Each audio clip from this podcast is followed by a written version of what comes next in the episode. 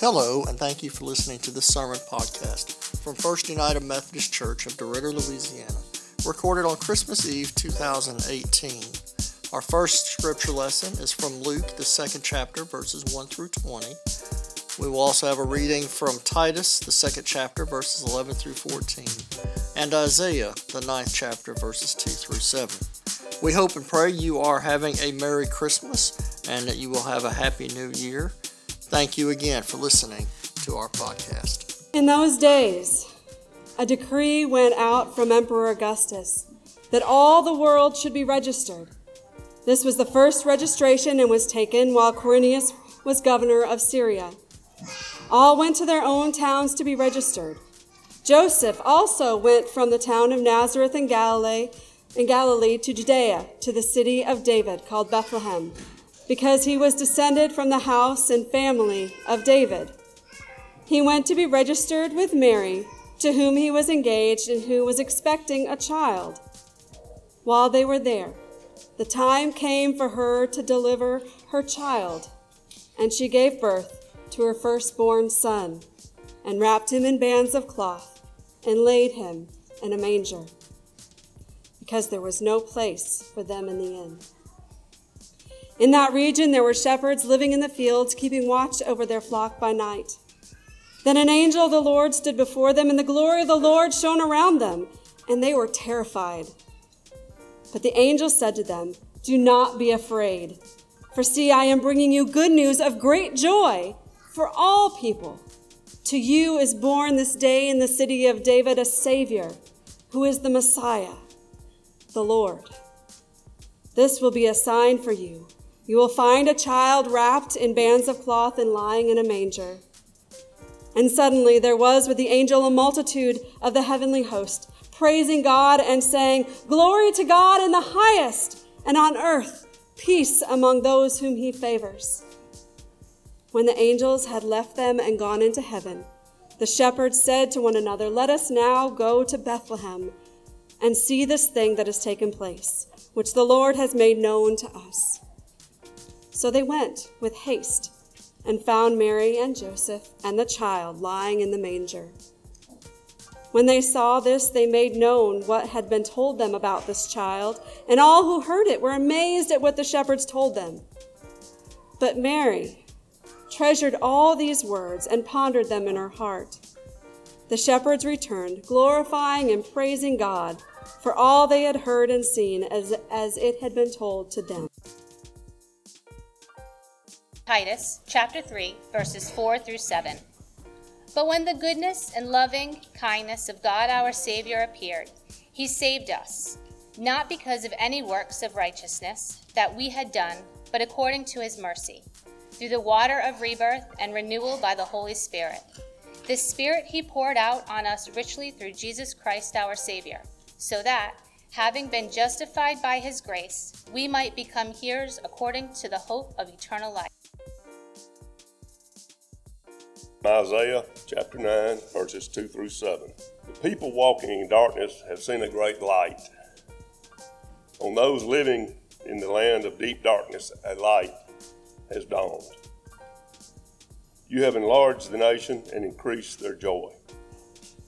They rejoice before you as people rejoice at the harvest, as warriors rejoice when dividing the plunder.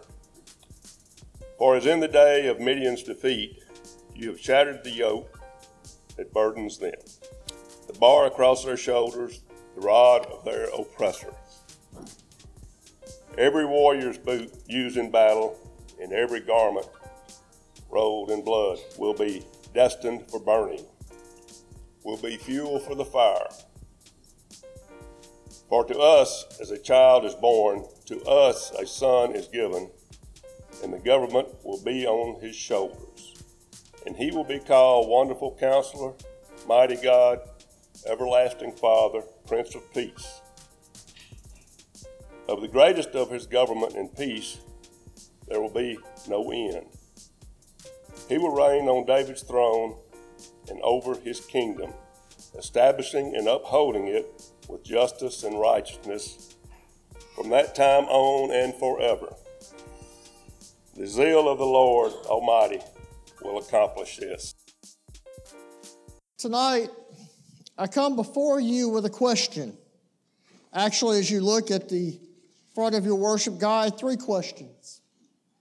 Where did it go? How did we miss it? And how do we get it back? And those questions all relate to the same subject. And that is the mystery and the wonder and the awe of Christmas.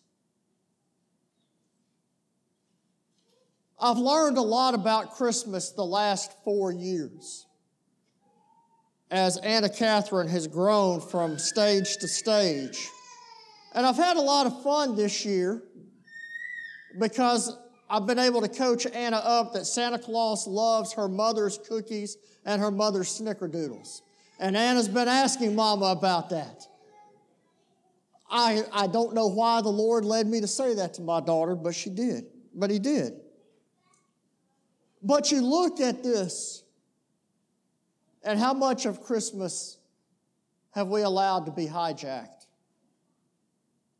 How much time have we spent this month worrying about travel details? How much time this month have we spent figuring out family politics? I heard a snicker or two here or there. How much of this month have we spent trying to figure out who's going to bring what for food this year? How much of this month have we spent making sure that we got the right present for the right child at the right time? How much of this month have we spent prayerfully meditating upon the fact that God and His infinite love sent His only Son, Jesus, to die so that we might have eternal life? How much have we spent time reflecting on the Word, as Ted said, the Word becoming flesh? How much time have we spent with the Christ child? How much time this month have we spent reflecting upon our own need for divine grace and mercy? How much time have we spent this month worrying about two ends of Pennsylvania Avenue that want nothing to do with each other? And how much time have we spent worrying about the Christ child in the manger and glorying at the fact that no matter how much we screw up, that baby was born for us today. How much time have we spent this month reflecting not only on our need for divine grace and forgiveness, but reflecting upon the grace and forgiveness that we are called to give others? Because we know that we are the ones that are most in need of grace. Where did, these, where did this go? Where did the fact that we could stare into the Christ candle and go, my goodness, is there a bigger expression of love known to man? How much time have we spent with Jesus and the manger? I was reminded of this a couple of years ago when I was back up north visiting my parents. And I went out for an evening with two of my good friends from high school, uh, CJ and Jonathan. A third friend of ours, Kieran, couldn't be there. I hadn't seen CJ or John in years.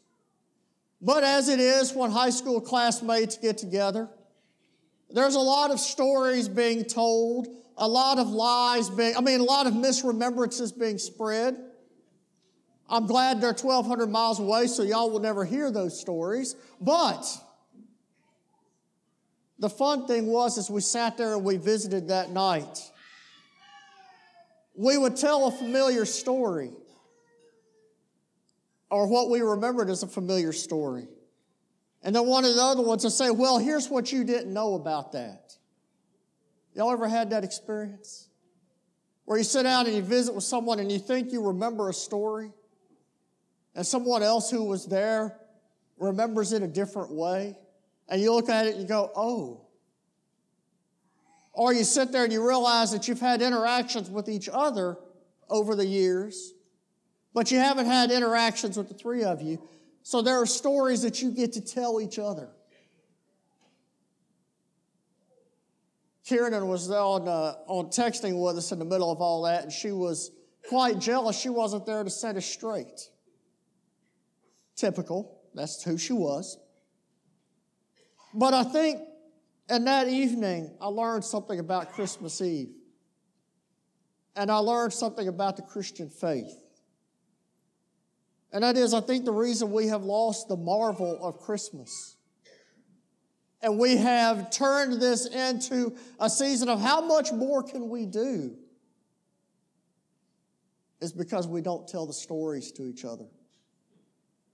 We don't tell the familiar stories that were read by Aaron and by Ashley and by Van.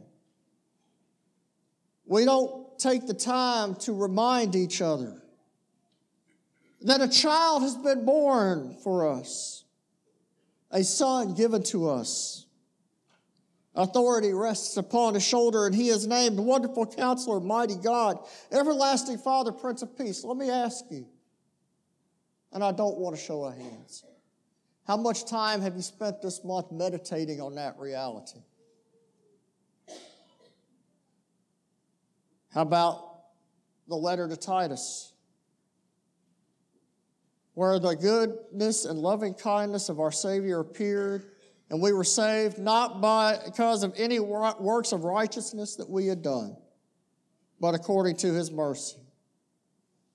What was the last time this month that we spent some serious time with our children, our grandchildren, our parents, and others talking about the angel with the multitude, multitude of the heavenly host saying, Glory to God in the highest heaven, and on earth peace among those whom he favors. Where did it go? Much like high school friends who have to catch each other up because the stories haven't been kept current. I think that our mystery and our wonder of Christmas has disappeared because we don't take the time to tell the story. After all, this is a word the prophet Isaiah gave hundreds of years before the birth of Christ. And theirs was an oral tradition. And it was passed down and the promise came true far more, I think, right now than the, even the message, although the message is crucial. But the reality that these promises were shared for generations. Is an opportunity you and I have tonight to redouble our efforts, to tell each other the story, to tell each other that we have a God who loves us so much that he sent a son to, as in the great words of the Christmas hymn, the thrill of hope, a weary world rejoices. How many of us are tired tonight? Physically, mentally, spiritually, emotionally, psychologically. How many of us are hurting tonight? Physically, mentally, emotionally, psychologically. How many of us, it was just a chore to get out of bed this morning because we're so beat down. Tonight is a night of celebration. And not just because the UPS man came before you had to go to church. But tonight's a night of celebration because, brothers and sisters, we know that no matter what is going on in life, tonight is the tangible expression of God's love in Jesus Christ.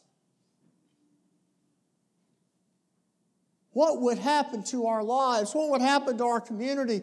What would happen to our world if we allowed ourselves to embrace that story and to live it out. I'm not saying the problems of the world won't disappear. I'm not preaching Pollyanna. But what I am saying is there's so much that we could focus on that drains us and drains others. Or we could be inspired tonight we can have a thrill of hope because the Christ child is with us. One thing I've learned in the year or so since I had an evening out with my friends is I can't wait 25 more years to go out and have a good time with them and to go down memory lane and to learn about their stories.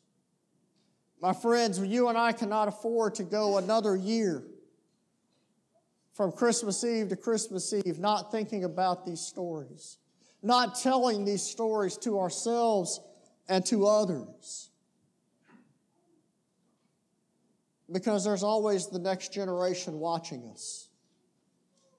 And if you think that's not true, I'll never forget it was at my last appointment in Madisonville. Our children's director, a wonderful man and an old friend of mine named Jeff Hogg, was telling the story one day about he was playing telephone with his youngest son, with his son Silas, and they were talking on the phone. And Jeff said, "All right, Silas, it's time to say goodbye." And Jeff is my age. We graduated from college. We, we were scheduled to graduate from college at the same time. And so when Jeff went to hang up the phone, he did that. But when his three year old son went to hang up the phone, his three year old son did that. Think about that for a minute. Jeff went to hang up the phone like this, but his son went to hang up the phone like that. Silas had never seen Jeff hang up the phone like that, but he had seen Jeff hang up the phone like that. What are your children seeing from you tonight? What are your children seeing from you in December? And this goes for children of all ages. You could be 90 and your children 70, and I promise you, your children are still watching you. Don't ever, ever, ever underestimate the ability you have to influence your friends, your neighbors, and everyone else. So please, let's make sure that we don't lose the story. Let's make sure we don't lose the awe and wonder of knowing that no matter what is going on in life, we have proof that God is for us because Jesus Christ came to be with us. Let's not be like high school friends who just drift apart, but let's make sure that the story stays alive. Because the day that we quit telling the story is the day that it is forgotten. And I don't know about you, but I don't know anyone who doesn't need to hear again this story. The people who have walked in darkness have seen a great light. Those who lived in a land of deep darkness, on them light has shone. My friends, let you and I be the light of Christ in the world today. Let's tell the story. Let's make sure that next year when we gather, we're not asking, where did it go? We're not asking, how did we miss it? We're not asking how we get it back. Because the story of the Christ child is a living part of our narrative every day, every week, every month, and every year. Again, thank you so much for listening to this podcast from First United Methodist Church of DeRidder, Louisiana. You may find out more about our ministries at fumcderidder.org or on our Facebook page facebook.com slash FUMCDR. Thank you and God bless.